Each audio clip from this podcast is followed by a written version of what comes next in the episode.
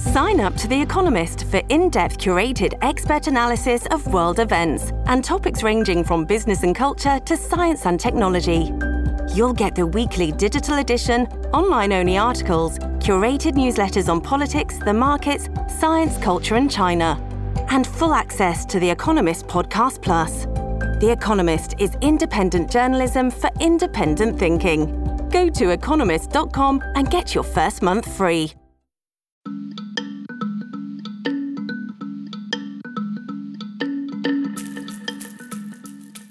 The real issue in this case is whether a partial day's worth of cement being unusable is more like a building potentially being blown up by terrorists or some cheese going bad.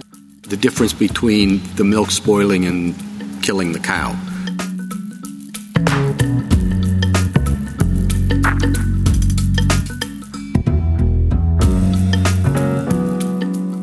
Hi, and welcome back to Amicus. This is Slate's podcast about the courts and the law and the U.S. Supreme Court. I'm Dahlia Lithwick. I cover some of those things for Slate, and we are a few short days into 2023. And it's pretty darn clear there will be lots more rock'em sock'em coming from, among other things, a dysfunctional Republican House of Representatives, which this week went after the IRS and abortion rights the U.S. Supreme Court, which has yet to issue a report on the Dobbs leak, and the Biden administration, which keeps on turning up classified documents it failed to return. And of course, George Santos, who will never be mentioned again on this show. But he is still a member of Congress, despite the fact that his entire political career seems to have been a protracted game of two truths and everything else is always a lie. The Supreme Court was back in action this past week following Chief Justice John Roberts' report at the end of the year, in which I, I, guess he compared Dobbs to school desegregation cases and then fretted about judicial safety but not judicial ethics rules. Our show today is another one of those double headers. First, we are looking at a case that was heard Tuesday that may have really big implications for the right to strike and the future of unions. And then we'll be speaking to Brad Meltzer. He's the author of countless legal thrillers about his latest, ripped from history, titled The Nazi Conspiracy, which just dropped this week. Later on in the show, Slate Plus members are going to get a check in with Slate's very own Mark Joseph Stern about some of the things we couldn't get to in the main show, including Virginia's proposed 15 week abortion ban. That conversation with Mark can only be accessed by Slate Plus members if you would like to join us and have access to bonus segments from lots of your favorite Slate shows, completely ad free episodes, and if never ever hitting a paywall for any of Slate's articles sounds good to you too, well, then go to slate.com slash amicus plus to sign up. That's slate.com slash amicus plus. And as ever, thank you so much for supporting the work that we do. But first, labor which is very cool again, uh, which may be uh, why the Supreme Court reached out and grabbed a case that could decimate workers' rights to organize. This court loves to be in step with prevailing public opinion. Yeah. The case is called Glacier Northwest Inc. versus International Brotherhood of Teamsters, and it was argued this past week at the court. The dispute stems from a 2017 strike by workers at a Washington state concrete company. Cement truck drivers abandoned their trucks at the start of the strike, some of which had some cement mix in them, resulting in a financial loss for the company. The company then sued drivers to recover the cost of that cement that was unusable after the workers walked off the job.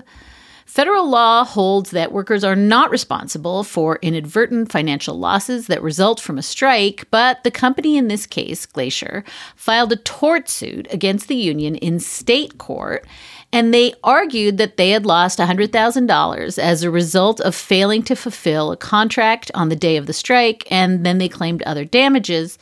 The Washington State Supreme Court ruled that Glacier Northwest could not sue in state court, saying the whole matter had to be resolved by the National Labor Relations Board, the NLRB. Glacier brought that ruling to the U.S. Supreme Court, which heard arguments this past Tuesday. This question of whether companies can sue labor in state courts to evade the NLRB it may seem hyper technical, but it actually has huge implications for the future of labor. So, to unpick and unpack all that, I spoke to Terri Gerstein. She is director of Harvard Law School's Center for Labor and a Just Economy. She's also a senior fellow at the Economic Policy Institute. Terri writes about labor for all sorts of places, including Slate.com. And before all that, she worked for over 17 years enforcing labor laws in New York State, including as the Labor Bureau Chief for the New York State Attorney General's Office and as a Deputy Commissioner in the New York State Department of Labor. Terri, first and foremost, man, I've been wanting to have you on for a long time. It is a treat to welcome you to the show. Thank you. Thank you so much for having me to talk about this really problematic and concerning case, but I'm glad to be on the show to have the chance to talk about it. So, first, I want you to help us understand what the National Labor Relations Act dates back to 1935 protects, both in terms of workers' right to strike and also, maybe if you can explain what the NLRB is too, because we're going to be throwing that around, but just give us a sense what the structure is. This has been pretty stable, I think, for quite some time. And maybe also, I'm going to ask you to explain federal preemption doctrine, which is also really implicated in all this. So, good luck with that first question. Now you go. Great. So, the National Labor Relations Act is the federal labor law that gives workers the right to organize, the right to form a union. It gives unions and workers the right to strike, interestingly, one point that isn't talked about as much, it, it doesn't only apply to unions, it also gives workers the right to take collective action to improve their working conditions. So it is kind of broader than I think a lot of people think about it. And the NLRB, the National Labor Relations Board, is the federal agency that basically administers the National Labor Relations Act. The NLRB holds union elections when workers have petitioned to try to get a union when there are allegations that there are unfair labor practices. So like if an employer fires a worker you know for organizing a union that's an unfair labor practice and the NLRB hears those cases. The idea is that the NLRB and the law, the NLRA, the National Labor Relations Act, that they're supposed to sort of generally regulate labor relations throughout the country. The goal is to have some kind of consistency in labor relations across different industries, across different geographies, so that it's not like completely different in terms of union employer relations in every state. I think it's important also to note that National Labor Relations Act does not cover all workers. It covers most private sector workers, but it doesn't cover public sector workers. And also, there were some initial exemptions, including farm workers and domestic workers, which came out of basically a racist deal during the New Deal when the law was passed. So, that not relevant to our discussion today, but um, worth noting that it does not cover everyone. You asked also about preemption. Preemption is basically a general concept that sometimes there'll be one higher part of government that prevents the lower part of government, the smaller entity, from acting. So you can have federal preemption that prevents states and localities from getting involved. You can also have state preemption where states say local government, like cities and counties, can't get involved. And basically, when preemption happens is when the legislature wants that entity, whether it's the federal government or the state government, to sort of own the space. And usually there are some exemptions to preemption. Um, so it's n- not typically absolute. Um, but that's what preemption is as a general matter. NLRA preemption, there are a few different kinds of preemption when states are not allowed to get involved. And the one that's at play here is one that is known as Garmon preemption because Garmon was the mother case where this concept was originally articulated. And Garmon preemption basically says that if conduct by workers, by employers, if it's arguably protected or prohibited, by the national labor law, by the NLRA, then states and localities are preempted from acting. That's sort of the key preemption that's at issue in this case. So that means that generally, like, a state can't just add on additional penalties on its own for conduct that is covered by the NLRA. There are some exceptions, though. The language is kind of weird that articulates the exceptions. The language is if it's so deeply rooted in local feeling, which, like, I don't really know what that means. But what it's been sort of, you know, what, what Garmon talks about, if you, that the local feeling is what is always cited in court cases, but when you actually look at Garmon, it talks about things like violence and preserving domestic peace. And so the idea is the classic example that people always give that I don't love because it like plays into this stereotype as, of unions as violent or whatever. But like the classic example people always give is, you know, you, you have a right to strike and to picket, but like if someone punches someone on the on the picket line, like that is not protected. That's assault. And so that's one of the exceptions. Um, to Garmon and to preemption is that the state can get involved when there's things that are like really, really within state law that involve violence or vandalism or really putting people in danger or disturbing, again, that term domestic peace. You know, for our purposes, those are the exemptions to Garmon that are at play in this case. And just to be clear, because it's of a piece with some big themes we've seen regarding precedent in the last term or two at the Supreme Court, Garmon San Diego Building Trades Council versus Garmon goes back to 1959, right? This has kind of been settled precedent. As you said, there is, you know, this sweeping rule that conduct that's even arguably protected by Section 7 or 8 of the NLRA is just not subject to state adjudication, to state remedies. That's the thing that's being challenged. And I think it's really important to locate this in a line of cases that we've seen in the last term or two, where like precedent schmecedent seems to be the name of the game. Right. I know that's not doctrinally accurate, but as you said, there are exceptions, and we're going to talk about one of them. But this feels like it's a just big honking bite out of what has been established precedent, right? Oh, absolutely. Garmon is older than you, and Garmon is older than I am. Garmon has been around for a very long time. To me, the idea of an employer filing a tort lawsuit for losing a partial day's worth of concrete of a perishable product during a, a, a strike you know, if I had been the company's lawyer, I would have said, oh, we can't file that. That's frivolous. The conduct is clearly arguably protected. It's preempted by Garmon. There's tons of precedent and, and cases under Garmon for years and years. The Washington Supreme Court was unanimous. There is absolutely no precedent at all where the loss of a perishable product, like, you know, there are cases involving milk and cheese and chicken and poultry processing plants. Part of the purpose of a strike, and Congress understood this when it passed the National Labor Relations Act, workers have the right to strike. And part of the purpose of the strike is to inflict economic harm on the employer. It's, you know, withdrawing their labor is the greatest power that workers have to get some kind of bargaining power. And so there's going to be economic harm. That's inherent and that's kind of the point. And so the key question here is given the facts of what happened in this case, was this economic harm just sort of the normal kind of inherent harm that happens when workers go on strike? Or was this like akin to vandalism, violence?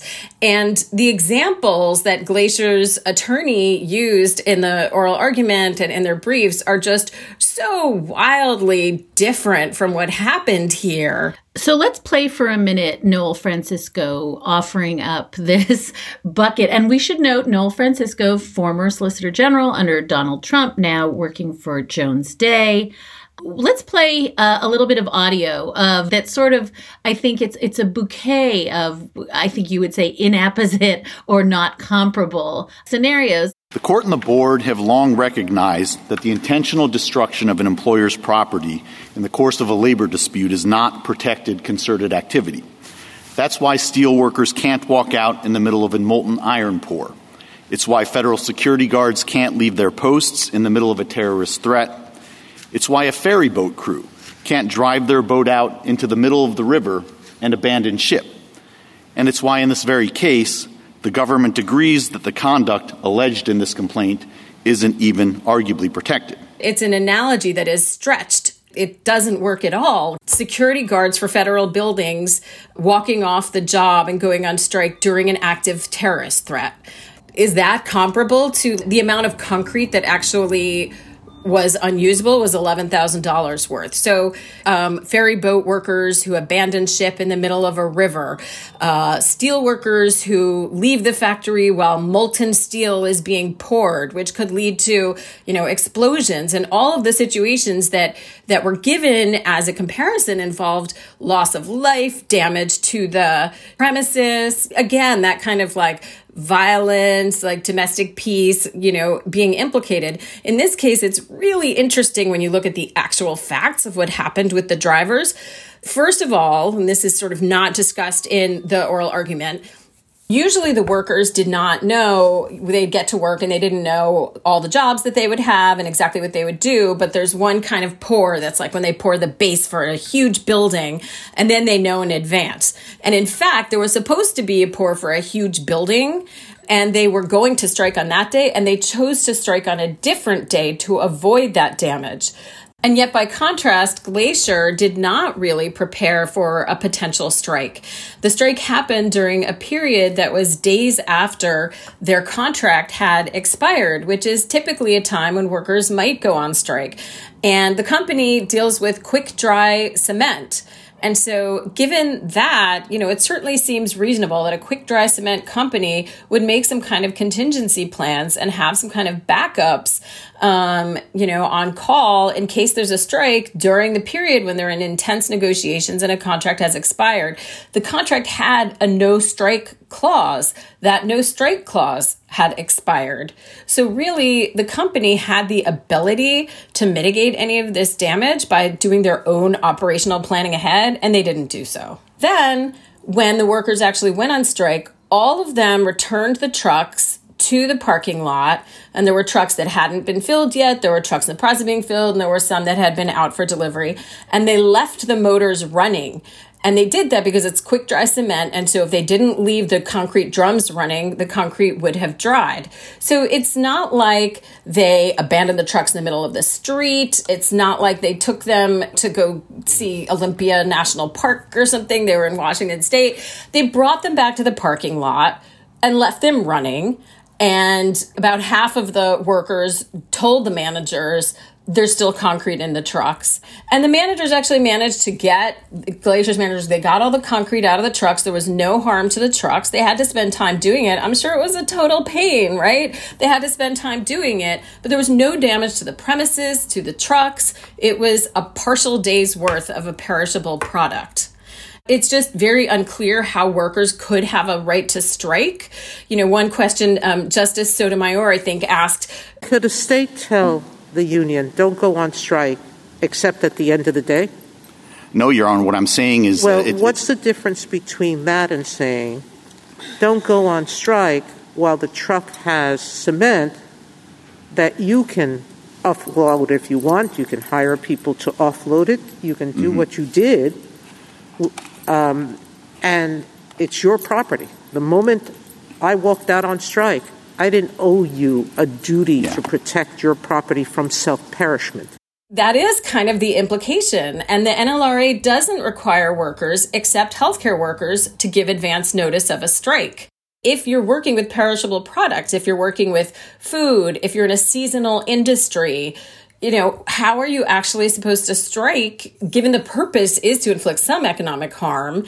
If you in, in any way strategically plan your timing, then it suddenly is converted into the same thing as like abandoning a federal building during a terrorist threat, you know, and risking loss of life. It's nonsensical as a comparison. We are going to pause to hear from some of our great sponsors. We'll be back with more from Terri in just one moment. Your brain needs support, and new OLLY Brainy Chews are a delightful way to take care of your cognitive health. Made with scientifically backed ingredients like Thai ginger, L-theanine, and caffeine, Brainy Chews support healthy brain function and help you find your focus, stay chill, or get energized. Be kind to your mind and get these nootropic chews at ollie.com. That's O L L Y.com. These statements have not been evaluated by the Food and Drug Administration. This product is not intended to diagnose, treat, cure, or prevent any disease. This episode is brought to you by La Quinta by Wyndham. Your work can take you all over the place, like Texas. You've never been, but it's going to be great because you're staying at La Quinta by Wyndham. Their free bright side breakfast will give you energy for the day ahead. And after, you can unwind using their free high speed Wi Fi. Tonight, La Quinta. Tomorrow, you shine. Book your stay today at lq.com. Let's return to our conversation with Terri Gerstein. I, I want to listen for one second to some audio you just mentioned, uh, Elena Kagan making essentially the point that, like, isn't ultimately kind of impeding corporate profits the point? Workers, unions do things all the time intentionally to maximize economic harm. You know, that uh, if there's a seasonal uh, component of a business. Workers will try to time their strike in order to maximize the economic harm because you know more of the business is conducted in the summer than in the winter. Uh, things like that. So, Terri, that's essentially the point you just made that if the only thing you can do when you strike is do your job and think angry thoughts, you're not really going to be super effective, right? And I should note here before you answer that, one of the things that was interesting, I think, at this oral argument Tuesday is that we heard the three liberal justices talking a lot and very, very little actually from the conservative supermajority, including folks that we know, like Justice Alito, have a sort of rabid loathing of unions and organizing. So we heard a lot from the, the sort of left wing of the bench, very much in the key of what is it that you think striking actually involves, right? Yes, you know, listening to the oral argument, you would come out thinking this is going pretty well. I think this is going to, I think this might come out great for us, right? But, you know, then you look at the composition and it's kind of curious why there was that silence. There was an exchange about the role of government agencies in the administrative state, where Justice Gorsuch said, What's the harm if we don't let these state court cases happen? And Noel Francisco said, You know, frankly, we'd prefer not to be before an administrative agency where the agency is the judge, jury, and executioner. Which is like so overwrought and strange, but also the reason these agencies exist is because they have expertise, because they see thousands and thousands of these cases. They understand the law and they can apply it consistently. It's really, again, of a piece with this theme of such a deep mistrust terri of the administrative state and this i mean just the the language of executioner uh, being deployed as though the nlrb like at the end of the day is gonna like take out a gun and shoot some people. And so can you locate this for me? And i know you do this in your piece in slate that you wrote up about the argument but in this just deep deep sense of mistrust of the administrative state the federal government of sort of faceless bureaucrats who are hell-bent on destroying democracy and capitalism. This feels like it's that theme that both Francisco and Justice Gorsuch were playing with that argument. I think it's that theme, and I think it's also just a deep animosity toward workers and toward organized labor that we've seen in a string of cases a misapprehension of the disparity of power between workers and employers. And it feels like a, a real program, an intentional program to weaken unions and weaken workers' rights. The other recent cases that sort of fall along those lines, we had Cedar Point, in which there was a state law in California that allowed farm worker unions to have really limited access for a finite amount of time to talk to workers who are farm workers are extremely difficult to reach. I've actually gone out with farm worker lawyers and with investigators, and like it is really hard. Um, and so this law allowed unions to have a finite amount of time, just go on the premises, very finite amount of time, and talk to workers. And the Supreme Court ruled that that was a taking. And so there was that.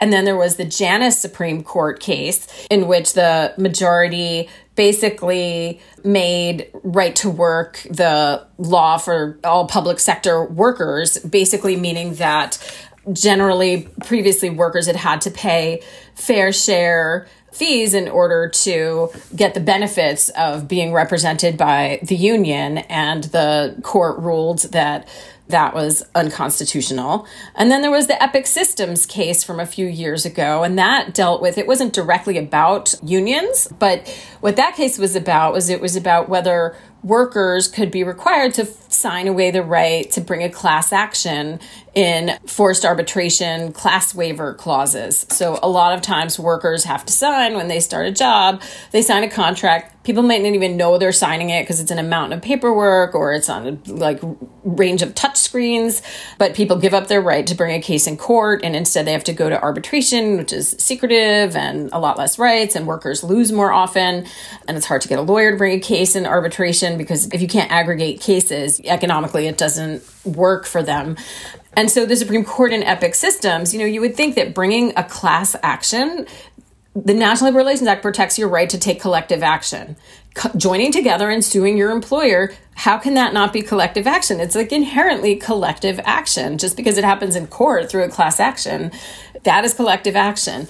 And so the Supreme Court was sort of having to deal with the perceived tension because I think it was completely readily resolvable. Um, but the Federal Arbitration Act um, sort of favors arbitration agreements. And the Supreme Court basically said, yeah, you can require your employees to sign away their right to bring a class action, and that's not a violation of your collective action rights. And so you know, we just see in all of these cases again and again situations where the Supreme Court is taking very anti worker positions. And I've even heard from some actually government lawyers that they're hearing from major companies who are taking really outlying positions that they're hearing the company's lawyers say, well, you know, we'll we'll take our chances because we feel pretty good about how the Supreme Court is going to go. So it's really empowering companies and disempowering workers and and disempowering also, like I said, like state and local government enforcement agencies.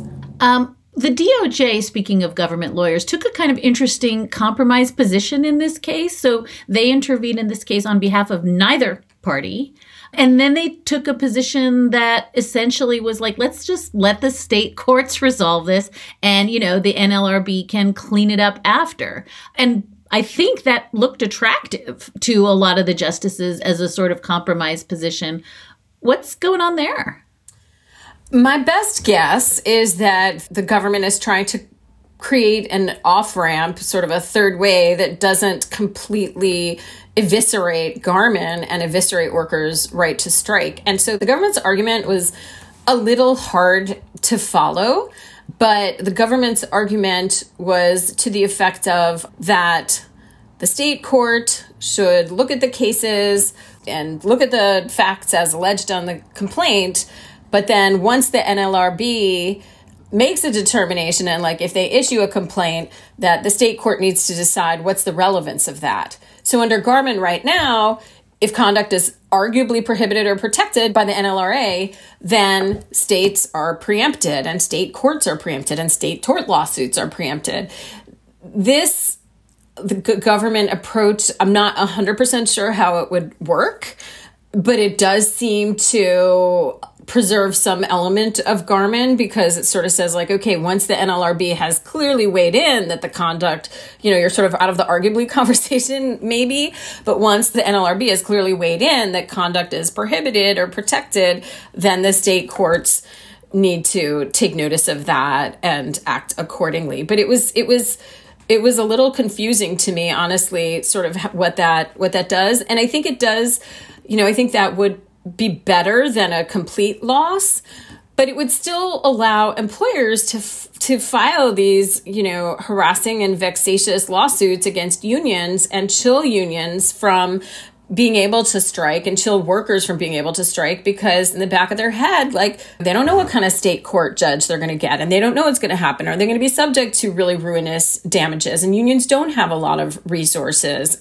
Terri, I said sort of flipply at the top of the show that labor organizing has become cool again, but it, it really has become cool again. And I, I just want to flick at the fact that Bloomberg Law this week reported that U.S. labor unions engaged in the most work stoppages last year since 2005 And I just want to sort of raise again uh, the question that I said flipply in my introduction, which is maybe it's not a coincidence that this is the moment that, as you said, uh, lawyers on on the uh, corporate side and Chamber of Commerce is involved on the other side at this in this suit, but that lawyers are willing to take big risky swings, and that the court is willing to reach out and take big risky swings, and indeed, as we said at the top of the show, to unsettle precedent that's longstanding precedent. Those things are not unrelated, right? It's almost this sense that as America falls in love again with ideas about labor and organizing, the court's here to stomp it down. So I have a couple of thoughts in response to that. One is I think it's really valuable to put the popularity of the new sort of labor being cool again, the popularity of unions and the upsurge in organizing in a couple of contexts. One of them is the vast disparity between how many workers would like to be in a union when they're surveyed and how many people actually are. Our labor laws are severely outdated. They really favor employers and they are imbalanced. They just really need an overhaul. There's a law that's been proposed in Congress for a couple of years now, the PRO Act, that would do that. But right now, our private sector unionization rate is around 6%. But when you ask workers, do you want to be in a union in surveys, 50% say they would like to be in a union if they could at their workplace. And 70% of respondents in surveys say that they support or approve of unions or have a positive impression of unions. So there's this like tremendous disparity there.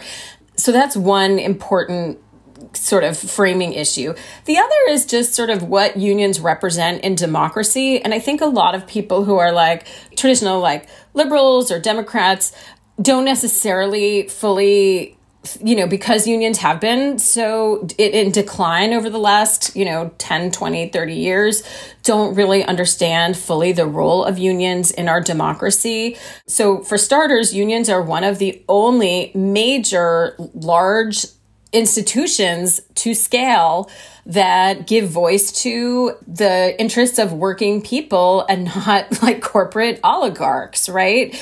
Their money is obviously, you know, they do get involved in politics, they do press for pro worker policies and laws and candidates. Their money is dwarfed again by, you know, billionaires and corporations, but they are sort of one of the few ways that there is large institutional voicing of working people's interests.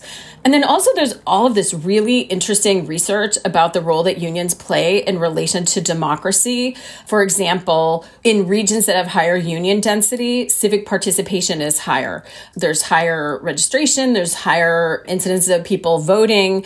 The theory is that this is both because unions do a lot of political activism and get out the vote, and then also that workers have the experience of democracy through voting for leaders in their unions and sort of actually participating in workplace democracy.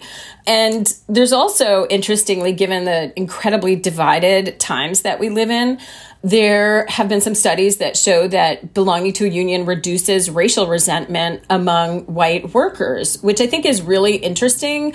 And it, it, you know, it makes perfect sense when you think about it because the employers, employers writ large, like the, you know, corporate interests for generations, the ways that they divide workers is sort of that divide and conquer by appealing to racial and other differences. And so unions, people can be different, race, religion, have a lot of different kinds of differences, but they have this shared interest that they're working together and they understand themselves as having that shared interest and that shared collective identity. Um, there's a lot of research showing that they increase wages and working conditions when there's enough union density in an industry.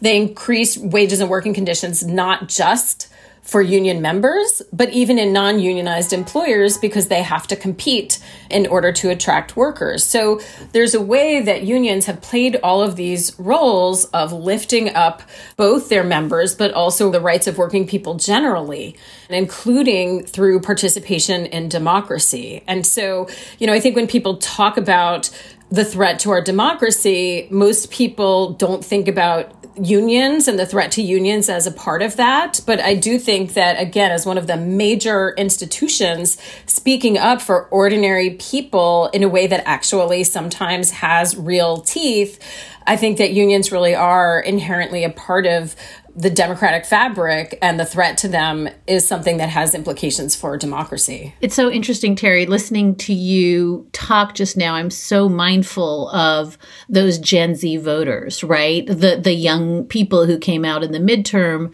out of all proportion, I think, to what a lot of us expected, especially in a midterm, in part reacting to the fact that no matter what they do or how hard they work, they will be less well off than their parents. They will never be able to repay college loans you know, but for um, federal intervention and all the ways in which, if I'm going to wildly overgeneralize, but if Gen Z voters are telling us anything, it's that as between siding with unions and the values you just laid out uh, of just having, you know, a meaningful wage and being able to have at least a shot at being as well off as their parents or funneling money to corporate oligarchs. They're pretty much on team union. And it's so interesting right. again to see how out of step the court is with sort of, you know, public zeitgeist and public will, it does lead me to, you know, my very quick last question, which is you wrote such a good piece in Slate about this case with Jenny Hunter. And one of the things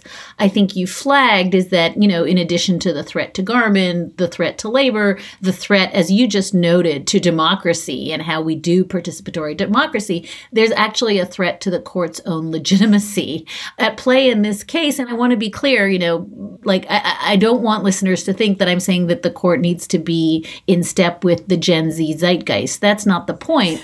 but that the ways in which the court seems to be persistently trying to fight a tide of you know public values and deeply acculturated ideas about what it means to succeed and to work in this country this feels like another shot across the bow to the court's own legitimacy in the public conversation about how we work Absolutely. One of the major reasons why I think this case is so problematic is there was absolutely no need to take this case in the first place.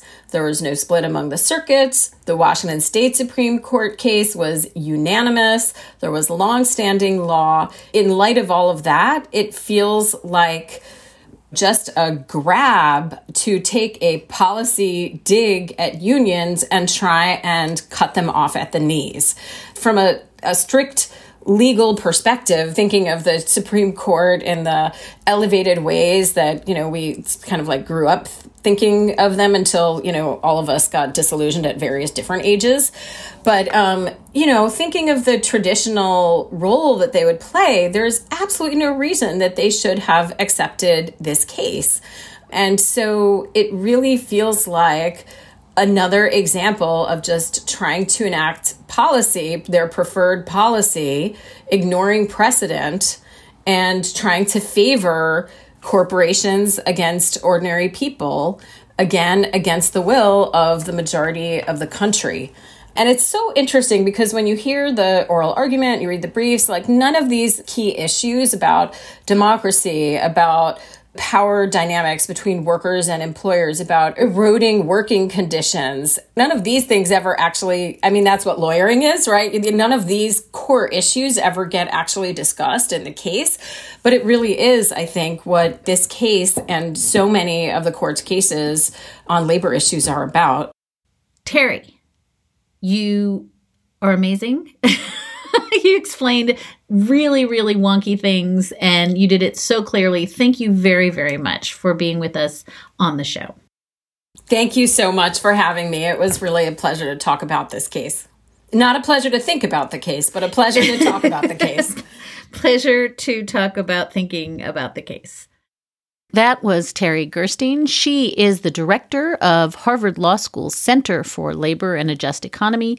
She's also a senior fellow at the Economic Policy Institute.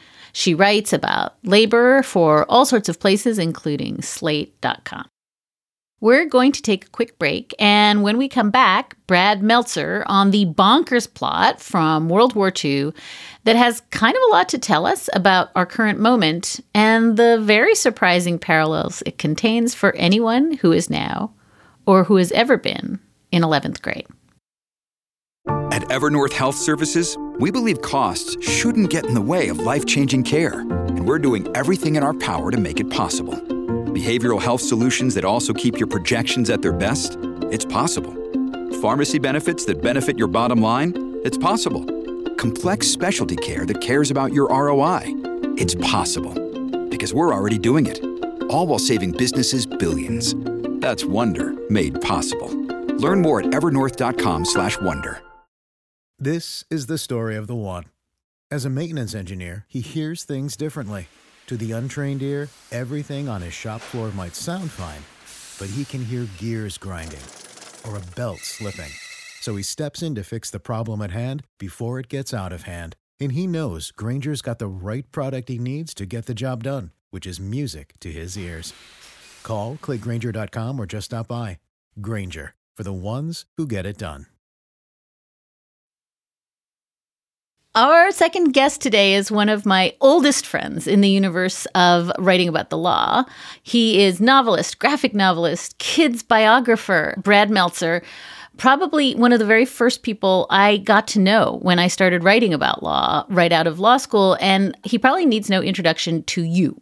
Brad Meltzer is the number one New York Times bestselling author of The Inner Circle, The Book of Fate, nine other bestselling thrillers, including The Tenth Justice, The First Counsel, The Millionaires, and The President's Shadow. And in addition to all of that fiction, Brad is one of the only authors to ever have books on the bestseller list for nonfiction, History Decoded, Advice Heroes for My Son and Heroes for My Daughter, and children's books. I am Amelia Earhart, I am Abraham Lincoln, and even graphic novels, Justice League of America, for which he won the Eisner Award. Brad is also host of the History Channel TV shows Brad Meltzer's Decoded and Brad Meltzer's Lost History, and responsible for helping find the missing 9 11 flag that the firefighters raised at Ground Zero, making national news on the 15th anniversary of 9 11.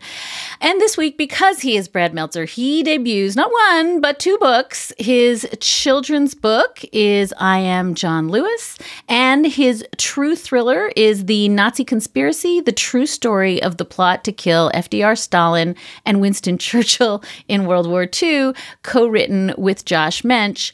Both of those books, like I said, somehow launched this week. And Brad, has done more to, I think, marry the law and ideas about the rule of law to popular fiction and popular culture than almost any human I know. And here is where I would also say that um, when I told both of my sons, who are Brad Meltzer super fans, that I was taping with him today, they just went into like tiny raptures because they're super fans. So, Brad, that might be the longest intro in the history of Amicus, but I think you've earned it. Welcome to the show. I love the fact that you have that that was the intro because I really thought you were going to be like, "Here's my friend Brad," and that's it. Uh, the best part of that whole introduction was what you said about your boys, which is the best part. uh, well, I also, uh, to be clear, my younger son was like, "Oh yeah, no, mom, he's a really good writer."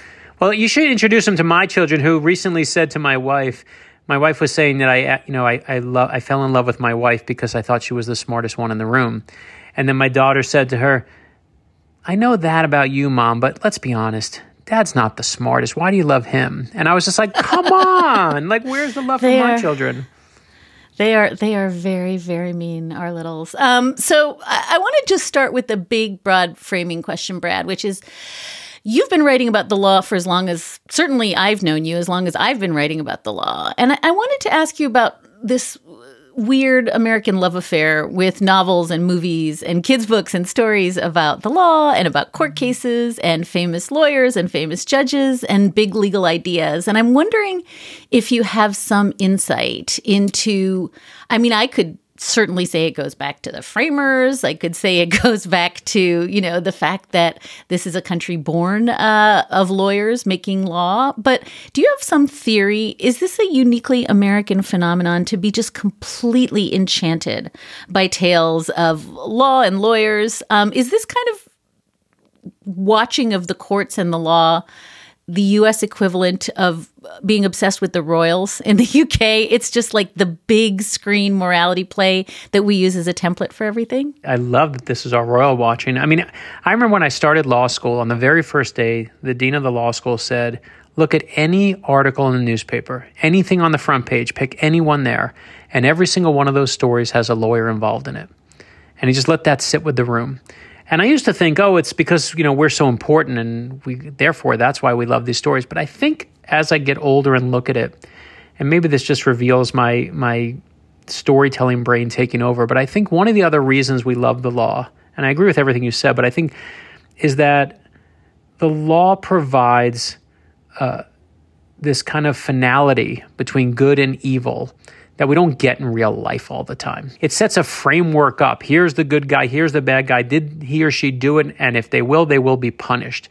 And there's something uniquely satisfying. It, it gives you a story start to finish. I remember my agent said to me, Brad, there will always be three types of stories you're always going to see on TV. And it's doctors, and it's police, and it's lawyers. Because each one of them has an, a, a, a three act structure to it. The person comes into the hospital, they're sick, you save them, you heal them, right? There's a crime, you go in, you save them, the end of the crime. There's a law case, there's a crime, you figure out who did it, and you punish them.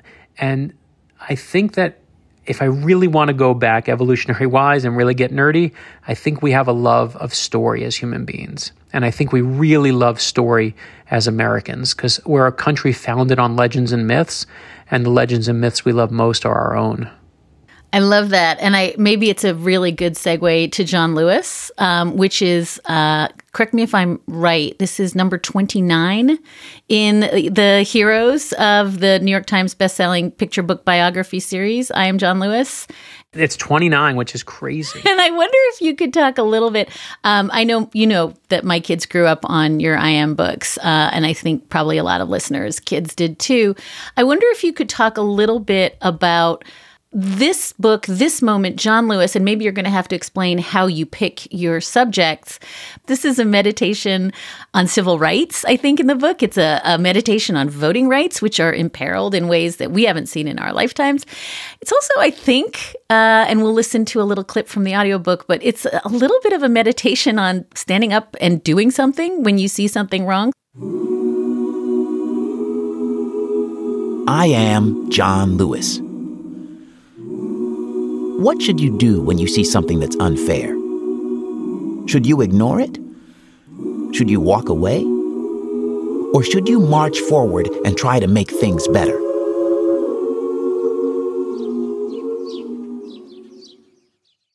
So, all of these themes and John Lewis feel awfully on the nose. And I wonder what you were trying to tell American kids about all these complicated legal themes. You know, Dahlia, I, I can say this to you because you're my friend. I, when it, when I started writing, I wasn't that brave. I just wanted to not fail. Right? I, I just was struggling. I was the first in my family to go to a four year college. When my first book came out, I just didn't want it to to blow the opportunity, and so I, I played things safe, and I you know, and I did things that I thought were the right way to do them, whatever that means. With the kids' books, it's the one part of my career where I don't care about playing it safe. It's it's where I'm my bravest and where I'm my, my most honest. I started the book series to give my kids better heroes to look up to. We started with I'm Amelia Earhart and I am Abraham Lincoln. We did Rosa Parks and Dr. King, of course. And in the beginning, it was very obvious who to choose, right? I mean, if you're going to say, okay, what heroes do you want for your kids? People are going to say Abraham Lincoln, Albert Einstein, Rosa Parks. It, it's very, it, those come naturally. And then somewhere in there, Chris Eliopoulos is our incredible artist, and what we did was is we started looking at what we wanted for our kids. Not just who was popular, who was famous, but we were like, what do we want for them? And then we and we and I admit we, you know, we took a lot of kids were writing us letters. You know, there were a lot of kids who said, listen, um, you know, I'm Hispanic. When are you going to do a Hispanic hero? It was the number one request we were getting, so we did Sonia Sotomayor because um, they said to me, "Don't do Frida Kahlo first. We don't want we don't want an entertainer." They kept writing me this, and I listened. We did. We had kids who were Asian and who said, "Where's our hero? You know, you've done a Native American, you've done Indian, you've done Black, you've done White. Where's ours?" And we did I am Pei. But John Lewis is one of those ones where we we threw all of that aside and just realized where the culture was in in that moment. I mean, it was truly, you know, Dr. King is a is a beautiful book. It's one of our best selling books. I Am Rosa Parks is one of our best selling books. But John Lewis for me was about where race relations need to be talked about today. And he's someone who is the book is all about teaching your kids how to get in good trouble. And what he called necessary trouble, what he called the trouble that you stand up and, and do something about when you see injustice. And the book, as you saw, it literally teaches that. And and John Lewis, when he's a little boy, we always start when they're little. My favorite story in there is when he's little, his parents tell him like, "Listen, don't don't make a fuss. Like, just don't make problems." And his grandmother was different. His grandmother used to, if, if back then, if you were black and a white person was walking down the street towards you, you were expected to cross to the other side of the street and move out of the way for them. And his grandmother was like, I'm not doing that. And she was very respectful about it. She was just like, Excuse me, I'm just going to be walking right here. Thank you very much. But he saw that. And he saw the lessons of Dr. King and he saw the lessons of Rosa Parks. And he was like, Yeah, I'm, I need to do things differently. And I love the fact that I can teach my kids about good trouble. And you're absolutely right. It tackles how we deal with the law and how, and it is hard. How do you teach your kids that when you see a law that's unfair, you can't listen to that one. And that's a complicated thing. But my one belief about our Ordinary People Change the World series is don't talk down to your kids. They they're smarter than you think they are. They'll be able to handle it. So when when the editor said, "You sure you want to talk about this with race relations?" and with I'm like, "You yeah, not even a question." We did slavery for Harriet Tubman. We did I Am Anne Franken did the Holocaust for children, and um, and we did it in an age appropriate way. But to me, we need to be talking about the way John Lewis did things when we talk about race with our kids.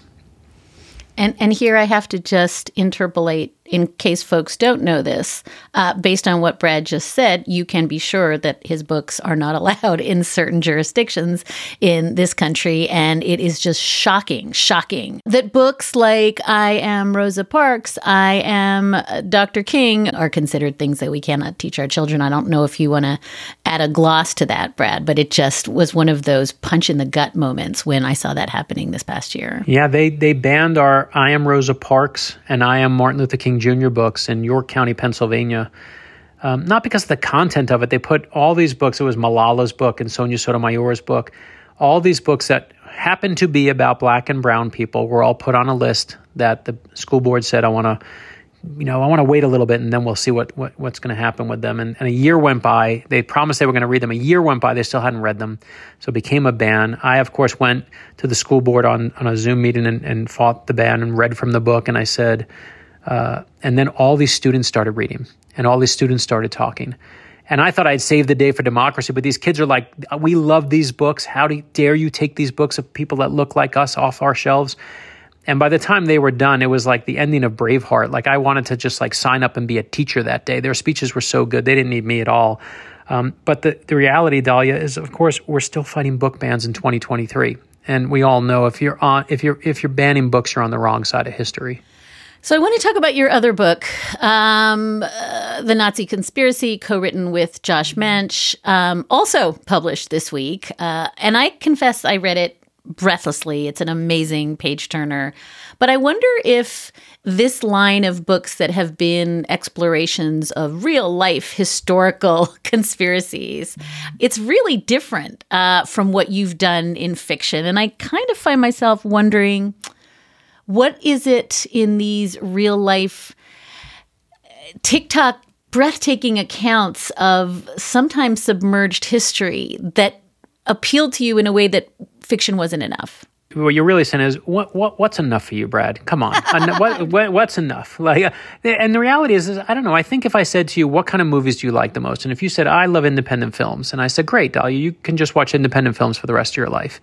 Eventually, you're going to hate independent films pretty quickly. And and for me, um, I find some stories, and I'm like, that's a great. That, I can use that in a thriller. And then I find other stories, I'm like, oh, that's going to be a great kids book. But then I found these plots to you know there were these lost moments in history that no one knew about or you know the first one i found was a plot to kill george washington and um, they told me you know there is no modern day book written about it you'd be writing the first book about it and i just thought i have to do that. It was almost a five six years went by. I, I was like i'm not doing that. I'm not writing a nonfiction book. But i couldn't shake the idea. And i kept when i had free time i'd be like searching for details on it. And, and to me as a writer and you know this that thing you can't put away eventually is the story you got to work on next. That thing you that story you feel like you have to tell.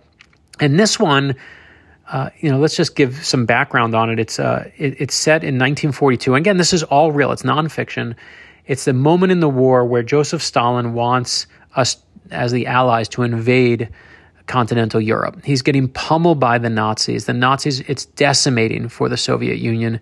We're sending for, you know, a period of time munitions and weapons there.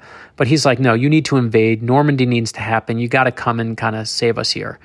And FDR is like, you know what, we got to get on the same page. We got to bring me and Winston Churchill and Joseph Stalin together face to face, figure out troop movements, figure out morale, figure out the details. Millions of lives are at stake.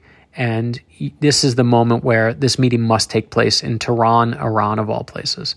And FDR comes in. He, you know, the motorcade is moving through the center of the city, and everyone's wants to see the president. He's traveled all the way to Tehran, and they're all waving at the motorcade, and they're all person inside is waving back, but the person inside is not the president. The it's actually a Secret Service agent acting as a decoy, and the real FDR is on the other side of the city in a beat up sedan ducked down in the back of the car and hiding as the sedan snakes through the city in the back streets there because they're worried that there's a Nazi assassin who's going to kill him. Now, I just ruined chapter one of the Nazi conspiracy. That's the opening chapter. But for me, you know, that's the titillating thing to say, right? It's like we found this great plot and isn't it amazing? But to me, the reason why we had to tell this story, Josh and I, is because we looked around at anti Semitism and where they were two years ago, the levels were and we said, what's this book really about? And we realized, of course, it's about standing up to authoritarians. It's about what happens when, you know, World War II seems like it's so far away, but Anne Frank and Barbara Walters were born on the same day. And here we are in 2023, still fighting Nazis, still fighting book bans, still trying to tell people don't fall for this when you you know when when you see this authoritarian figure and and it's still sadly a battle. So that's why i have that's why i kind of made the switch to go and tell nonfiction. It, I, i'm just going to be um, fanciful for one little minute on your dime, Brad, and say that by far my favorite part is the Mean Girls energy between Churchill and FDR and oh, Stalin. Yes. And Stalin's just like poking the bear, poking the bear, trying to get Churchill to snap. Churchill, like grumpy, you know, smoking his cigar, has a cold, he's super mad before the summit. And just the ways in which all three of them are just such ridiculous high school girls at the same time that they are, you know, the leaders of the most important, you know, juggernaut in in uh, political history, and there's such an amazing back and forth uh, that you really sense.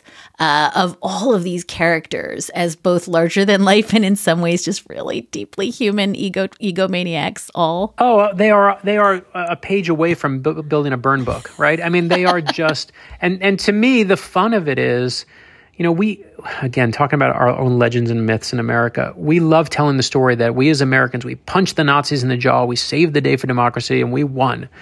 And that's a nice story, but that's not what happened. It was it, it was not a foregone conclusion we were going to win. And and as you said, the best part of the book, besides some of those Nazi scenes where you see these crazy Nazis and what they're doing, is watching just how precarious that alliance is. You know, my, my daughter said to me, it's kind of like Survivor. I'm like, it's totally like Survivor. Like you just, and, and I think, you know, after doing a book on George Washington and one on Abraham Lincoln, I think what makes a good president is not do you make the best speech and do you make the best promises. That's all nonsense. The best presidents are the ones who, when a disaster happens, they can adapt and deal with it. And of course, we saw in the past few years what happens when you can't deal with a disaster that opens up here. And and but what I was struck by is FDR has this kind of true belief that he's the most charming guy on the planet. He can charm Stalin because he's like, Stalin likes me way better than he likes you, Churchill. And he's like, and I can totally charm Churchill because I know he likes me better. And that mean girl's energy is no accident. That's what they're like. They're just human beings. They're not superheroes. They're not legends. They're just three guys who all want what they want. And, and I think to me, that's what history is. It's breaking down the myth and showing you the human beings behind it. I do want to ask you one much more serious question, Brad, which is it does feel as though this book is just shot through with themes that are still so resonant today. As you said, there's no way to read the scenes about the Holocaust or mass graves. Uh, there's no way to read I think any of the scenes around the atrocities uh, that the Russians faced, uh, that the Chinese faced at the hands of uh, fascist uh, armies and fascist soldiers. And I do think it, it, it's fairly clear to me that one of the reasons for some of these graphic scenes is to remind us both what has happened and what is still happening. And I wonder if you knew when you were writing this book how salient some of these conversations about the Russian war machine uh, were going to be, how salient conversations about, I'm sure you were already thinking about the rise of fascism and human rights atrocities and maybe, as you said, Holocaust denialism. But there is a way in which it does feel like you're trying to surface historical themes we've all forgotten, partly because we like to tell the story of punching Nazis, but partly because we just are doomed to keep repeating these patterns until we learn them, right? That is it, period. I mean, we Josh, how many times, and listen, I'm Jewish, how many times have I heard Holocaust stories? How many times do I feel like I know I got the Holocaust, I grew up with it. I had the relative who would come to Thanksgiving, we'd all gather around and look at the tattoo on her. You know, we, and, and then somehow, in some strange, odd way, in our, our fire hose of news, even the Holocaust, we just become adjusted to. And we just forget the sheer loss of life. I mean, to put it in perspective, the United States buried 421,000 people in World War II. Great Britain buried about 450,000. The Soviet Union buried 24 million people. It's a staggering loss of life 24 million people. And even the Holocaust scenes, you know, the things that I, I love the most that we did with them is not just say, oh, here's the shock and awe of showing you some horrible scene to make you, you know, gasp, but we see the launch of the Holocaust in the Wannsee conference. It's a boring government meeting in the you know taking place outside Berlin. Every, all these bureaucrats trudge in. Everyone grabs a pencil from the pencil cup, and each get a file folder, as if they're, you know, some bureaucracy meeting where you're deciding what kind of what roads you want to pave that day or what trees you're going to cut down in the in nearby park. But instead, they're counting Jews and figuring out more efficient ways to slaughter them. And the reason we put those scenes in there is, eh, listen, we make no bones about it is we love to blame everything on Adolf Hitler, right? He's the great enemy and the bad guy in our superhero obsessed culture and supervillain obsessed culture. But we forget that all those people, all those bureaucrats sat in those meetings and none of them did anything to stop it. And, you know, when, when Kanye opens his mouth about the Jews or Charlottesville happened, and we knew that obviously as we started the book, we all wring our hands here and we're like, I can't believe there are Nazis here in America. I can't believe it's so awful. They should be in Germany. It should be in Europe, not here, certainly. And then we found that detail that I, I love that we put in, in the Nazi conspiracy is a Nazi rally that took place in Madison Square Garden. In the heart of New York City, 20,000 Nazis show up to the garden not to watch a Knicks game, but because they're cheering with giant banners of George Washington decorated with swastikas. The first speaker of the rally says, if George Washington were alive today, he'd be friends with Adolf Hitler. And my God, to me, we're right back here again. And we forget the Holocaust doesn't start with death camps, it starts with slogans and propaganda and rallies and book bans. And it takes a group of white native born Germans who point the finger and basically want to tell a horrible story about those people, that marginalized group, those people. And, and in this case, it's the Jews, or it becomes the gay community, or it becomes the immigrant community. But when you see that term, those people, that's when you have to stand up and use your voice and say, enough. And of course, that's what the book's about, is trying to show you that, you know, if you don't you're going to just relive it because we're reliving it right now. So this brings me to my my question that I've been really noting through the book, which is you're a lawyer first and foremost, and that you uh, try as you may to escape. There's such a deep focus on these issues of what is lawful and what is not lawful. And in a sense, I think it ties together what you said about John Lewis, Brad, which is how do you teach? I was just thinking the same thing, by the way. Um, you know, what do you do? How do you teach a child that sometimes the law is uh, weaponized for very bad ends? And as you said, you know, we often say now, you know, everything that the Nazis did was lawful uh, under color of law and signed off by judges. And it's very clear to me that there is a theme uh, throughout the book. You know, you're mentioning I think several times uh, operatives and leaders in the Nazi movement who went to law school. Uh, you mentioned that the three um, leaders, FDR and Churchill and Stalin, are starting to lay the groundwork um, after hearing about Majdanek and other atrocities. How are we going to have a judicial framework to try Nazis post war? These are all very Brad Meltzer themes to me, notes.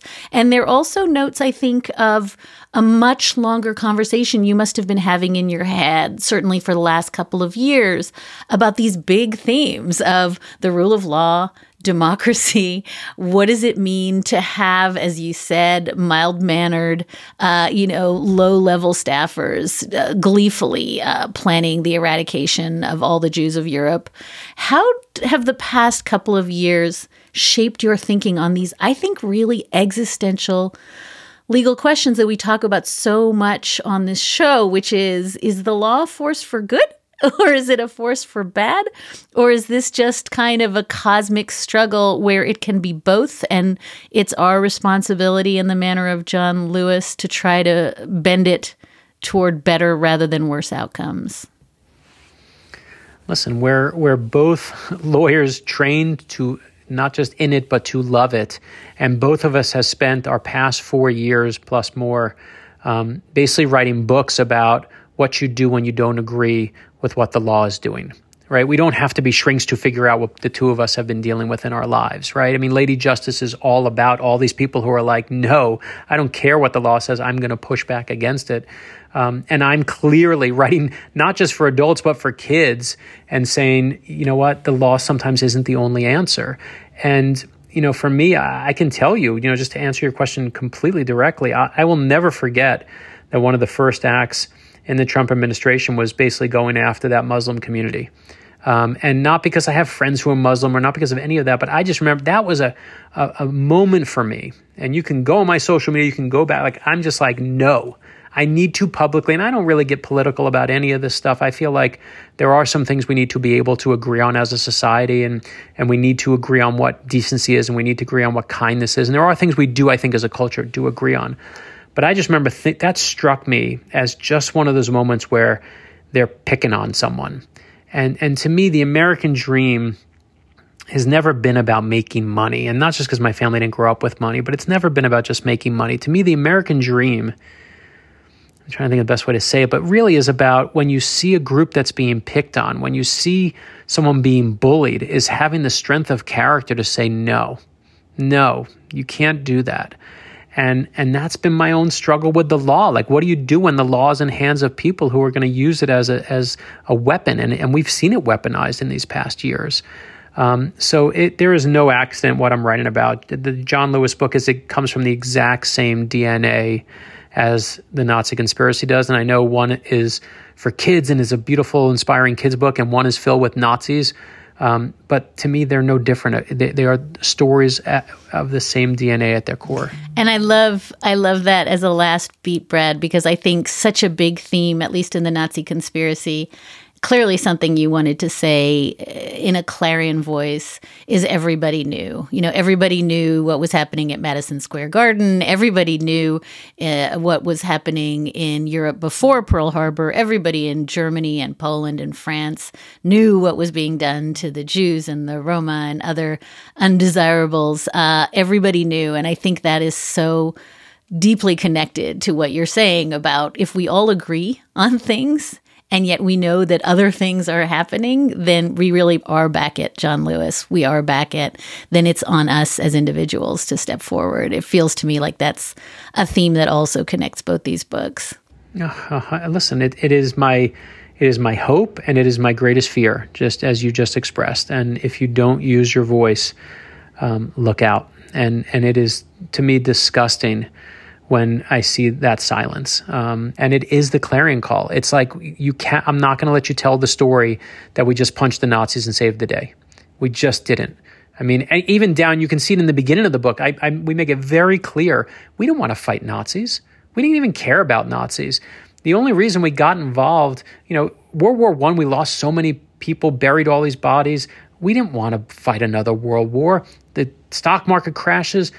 We don't want any more headache. We're isolationists. FDR is brought on to save the country from ruin. The only reason we get involved is because Pearl Harbor happens.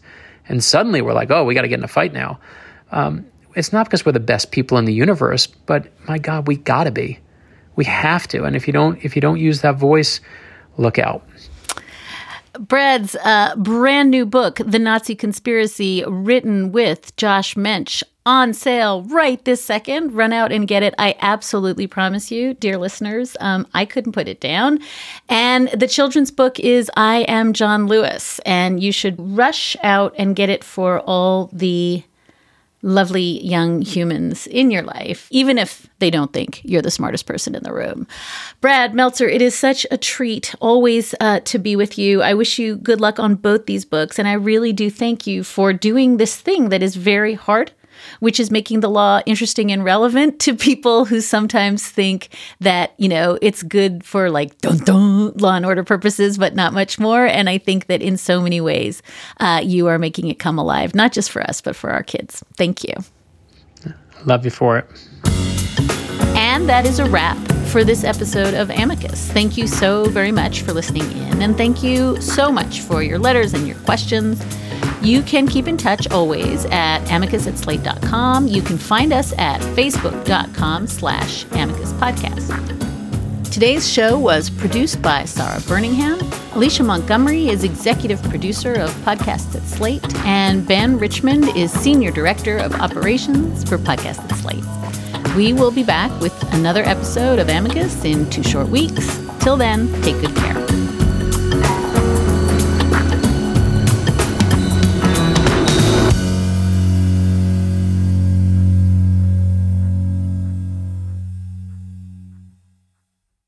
Step into the world of power, loyalty, and luck. I'm gonna make him an offer he can't refuse. With family, cannolis, and spins mean everything. Now, you wanna get mixed up in the family business. Introducing The Godfather at ChumbaCasino.com.